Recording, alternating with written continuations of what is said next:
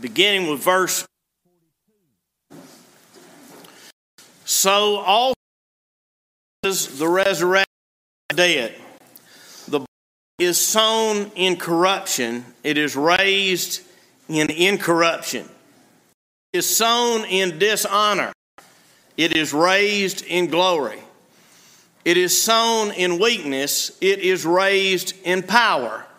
It is sown a natural body, it is raised a spiritual body. There is a natural body and there is a spiritual body. And so it is written, the first man, Adam, became a living being.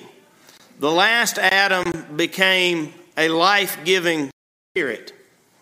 However, the spiritual is not first, but the natural, and afterward the spiritual. The first man was of the earth, the second man is the Lord of heaven. As was the man of dust, also are those who are made of dust. And as is the heavenly man, so also are those who are heavenly.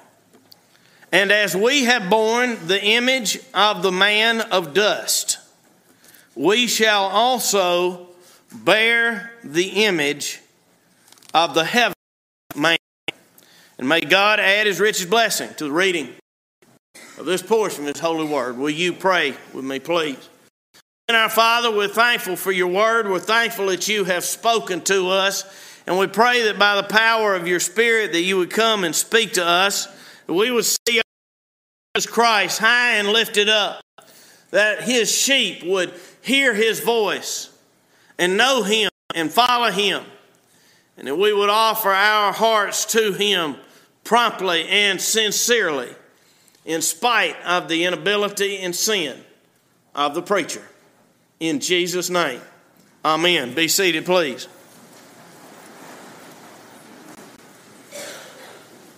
What happened to Jesus? On the Sunday morning, the first day of the week, the Lord's Day, when Jesus rose from the dead, we read in John 20 that Mary Magdalene looked into the tomb of Jesus and wept. The two angels in the tomb asked her why she was weeping, and she said, "They have taken away my Lord, and I do not know where they have laid him." What happened to Jesus? He's not in the tomb. Now we know the angel said to her in Luke 24, he's not here, he isn't. John tells us that Mary turned around, and it was Jesus alive outside the tomb. I thought he must have been the grass cutter, the perpetual caretaker at the cemetery. But then when Jesus called her name Mary, she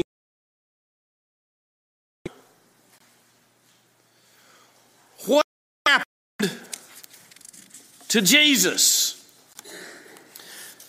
Well, he rose from the dead. He was resurrected. But what actually happened to him in his resurrection?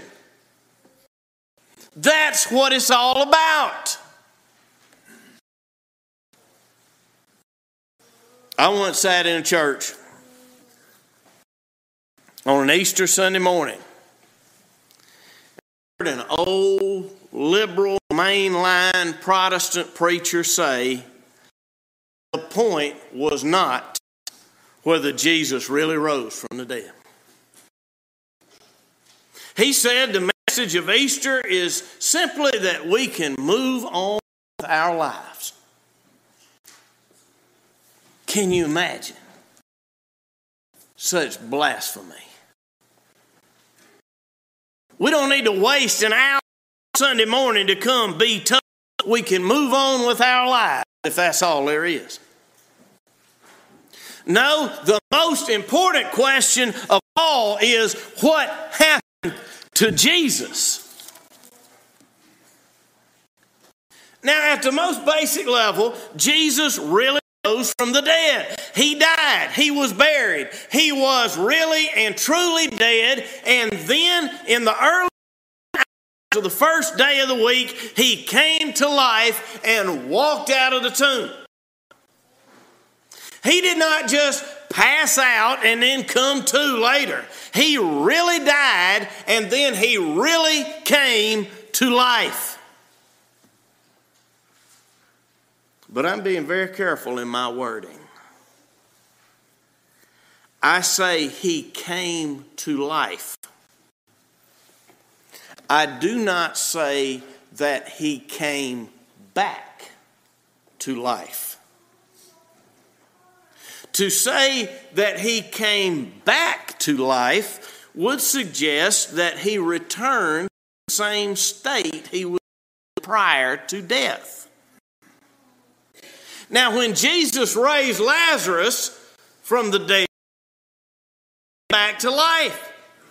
When Elijah raised the widow's son, the boy came back to life. The people who had died were miraculously restored to the same state they were in before they died. That is not what happened to Jesus. And we know he still had the scars in his hands and his side from his wounds on the cross. He was the same person. It was the same body. Yet the Gospels tell us of the risen Lord Jesus Christ doing things in his body that reveal a drastic transformation had taken place. For one thing, he passed through the stone that closed the tomb. We know the angel came down. There was an earthquake, and the angel rolled away the stone, but it was not to let Jesus out. Matthew 28 and verse 2 indicated that the angel came down, rolled away the stone, and sat up. They could see he was already gone. Great preacher Dr. Eric Alexander said that the angel did not roll the stone away to let Jesus out. He rolled the stone away to let the disciples in. John 20, that both on the first day when he was raised and a week Sunday, that Jesus appeared to his disciples through closed doors. But then listen to these words from Luke 24. Now as they said these things, Jesus himself was in the midst of them and said, but they were terrified and frightened and supposed they'd seen a spirit. And he said to them, why are you troubled? And why do doubts arise in your hearts? Behold my hands and my feet, that it is I myself. Handle me and see. For a spirit does not have flesh and bones. The disciples thought they'd seen a ghost. But Jesus said, I'm not a ghost. It is I. You see my hands and feet, my flesh and bones. So he was in the same body, yet he could pass through doors and stones. He could disappear in Emmaus and suddenly appear in Jerusalem. So you see, it's actually a very deep question. What happened to Jesus? Here in 1 Corinthians 15, the Apostle Paul explains what happened to Jesus in the resurrection. We can't take it all in at one time. There's too much information. But this brief passage before us contains what Professor John Murray called one of the most striking and significant statements in all of Scripture. So now let's look at this striking and significant statement and see what happened. First, in this passage, we see that his body became a spiritual body. His body became a spiritual body. Look at verse 42. So also is the resurrection of the dead. The body is sown in corruption. It is raised in incorruption. It is sown in dishonor. It is raised in glory. It is sown in weakness. It is raised in power. It is sown a natural body. It is raised a spiritual body. And there is a spiritual body. We see in these verses four contrasts between the body before and after the resurrection. When Paul says it is sown, he means when it is buried, like sown in the earth. He says the body sown in corruption is raised in incorruption. It is sown in dishonor, it is raised in glory. It is sown in weakness, it is raised in power. It is sown a natural.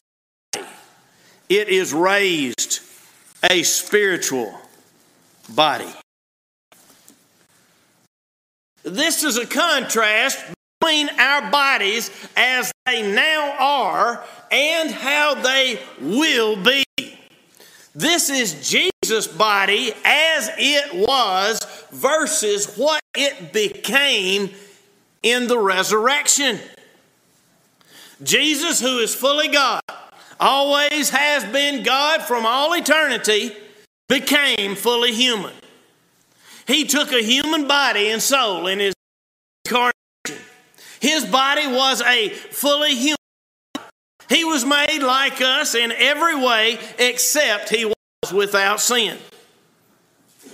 He was in weakness, not sin. Weakness. We read in Scripture Jesus in his flesh experienced hunger and thirst, fatigue, suffering, and ultimately itself. But he was incorruptible, glorious, and powerful. He had a natural body in his incarnation. But it was raised a spiritual body in his resurrection. He didn't become a ghost, but a spiritual body. A body that ascended up to the throne of God, to the spiritual heavenly realm. This is the theological reality behind what we read. The accounts of the risen Lord Jesus Christ. This is how he still has the same hands and feet, the scars from the cross. He passed through locked doors and sealed tombs. He still had a real body. He had not become a ghost like Jacob Marley, King Scrooge. But his body had changed from a natural body to a spiritual body. What happened to Jesus? His body became a spiritual body. Secondly, in this passage, Jesus became the heavenly man. He became the heavenly man. Look at verse 45. And so it is written, the first man, Adam, became a living being. The last Adam became a life-giving spirit. The spiritual is not first, but the natural. afterward the spiritual. The first man was of the earth, made dust. The second man is the Lord from heaven. The man of dust, so also are those who are made of dust, and as a heavenly man, also are those heavenly. Now here, Paul says that Jesus is the last Adam. He reaches back to the beginning, to the creation of the world, creation of Adam. He quotes Genesis 2:7 that says, Adam became a living being or a living soul. The Lord formed his body from dust and then breathed the breath of life into his flesh. In verse 47, Paul says that the first man, Adam, was made of the dust of the earth. The second man, Jesus, is the Lord from heaven. Some thought that this is saying here, Jesus is God. He came from heaven like Adam came from the dust. That is true. He is God. He come from heaven. But it does not fit the context of what Paul is talking about. He's talking about resurrection. He's talking about what happened to Jesus in his resurrection. The contrast is between Jesus and Adam, is between how Adam was created and how Jesus was resurrected. Adam was created good in the beginning, before sin entered the world through him. But Jesus Christ, in his resurrection, entered into an infinitely higher state of existence as man Adam enjoyed before he fell into sin. Let's think in terms of a spectrum. Maybe this will make sense of what Paul is saying. The spectrum is death. The other end of the spectrum is resurrection life, spiritual life, or heavenly life. The Apostle Paul is saying that the original creation, Adam in the Garden of Eden before sin, on the spectrum, that's closer to death than it is to resurrection life. It isn't because the original creation was bad. No, God saw it was very good. But the new creation is so much better. It's eternally better. It's good. But there was the possibility of sin and death. And Adam made the wrong choice. And we sinned in him and fell with him into sin, misery, and death. That's why we're in the mess we're in today. And God Almighty was made man as Adam was made man. And where Adam failed, Adam succeeded. He lived the life of a perfect, obedient, loving, faithful son of God that Adam did not live. And in his death, all the punishment, all the justice that Adam and we deserve for our sin. And when he was raised from the dead, Jesus advanced on to something so far beyond where Adam started. There's no possibility of sin and messing up what Jesus has done. A completely higher order of God. Jesus became a man when he was conceived in the womb of the Virgin Mary and was born.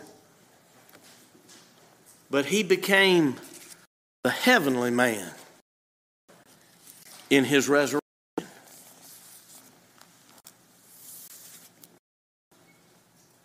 He was always the Lord from heaven. His human nature, his human flesh became heavenly.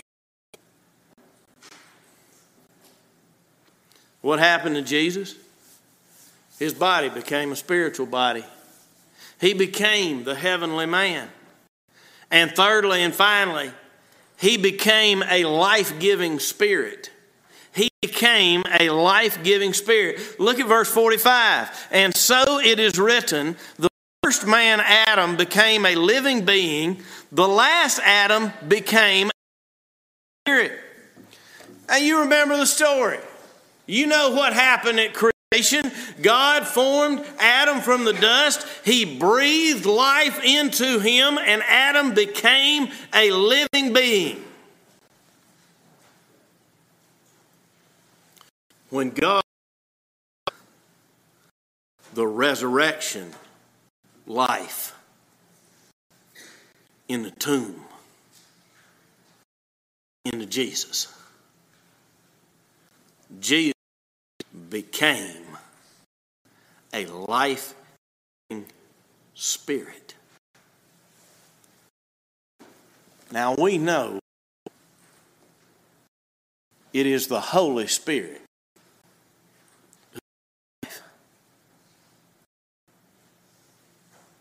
An apostle is not saying that Jesus became the Holy Spirit.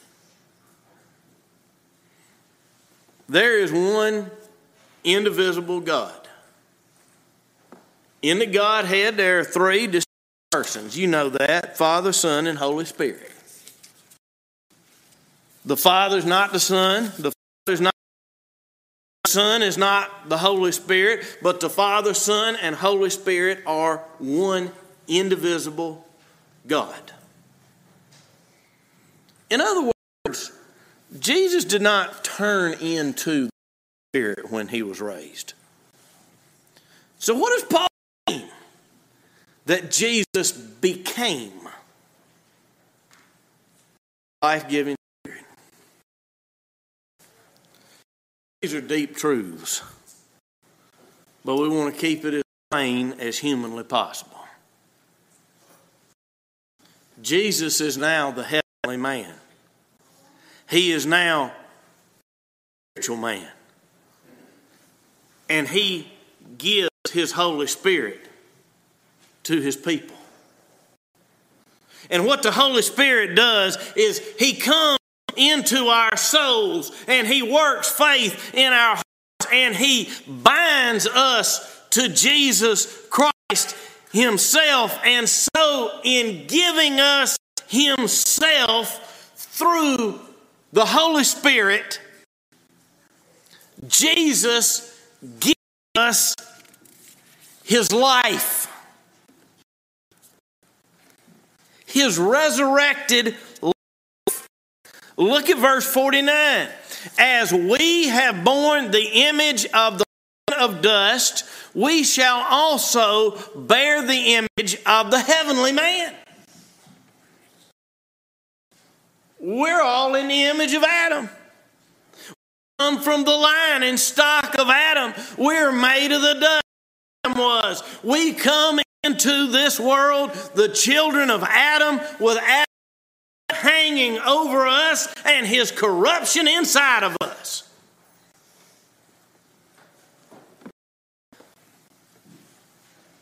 But the Scripture promises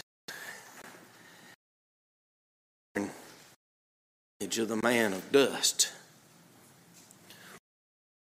also bear the image of the heavenly man. In the last day, when he comes again, Jesus Christ, the life-giving Spirit, will give life all his people from the graves, and we will be raised in the image of the risen Lord Jesus Christ, just as he had the same body but could pass through walls. So will we. The same body, but it will be no suffering, no death, no sin. Eternal perfection in every way. That's what Jesus Christ will give to all Him. But it begins now. We'll be resurrected the day. Last day. But today is the day of salvation. It begins to receive Jesus Christ by His Spirit into your heart and soul, faith. And though this body, this man continues to wait away,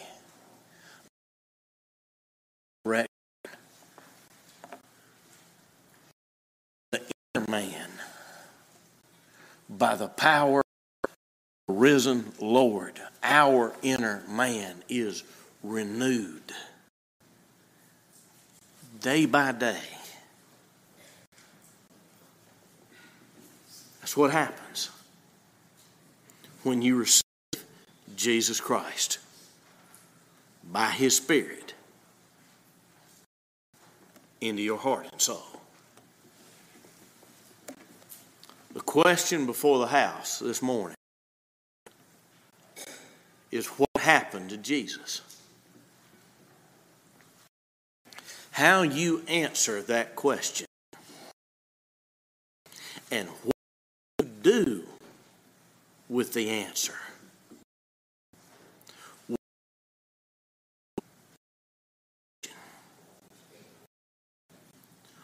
What will happen to you?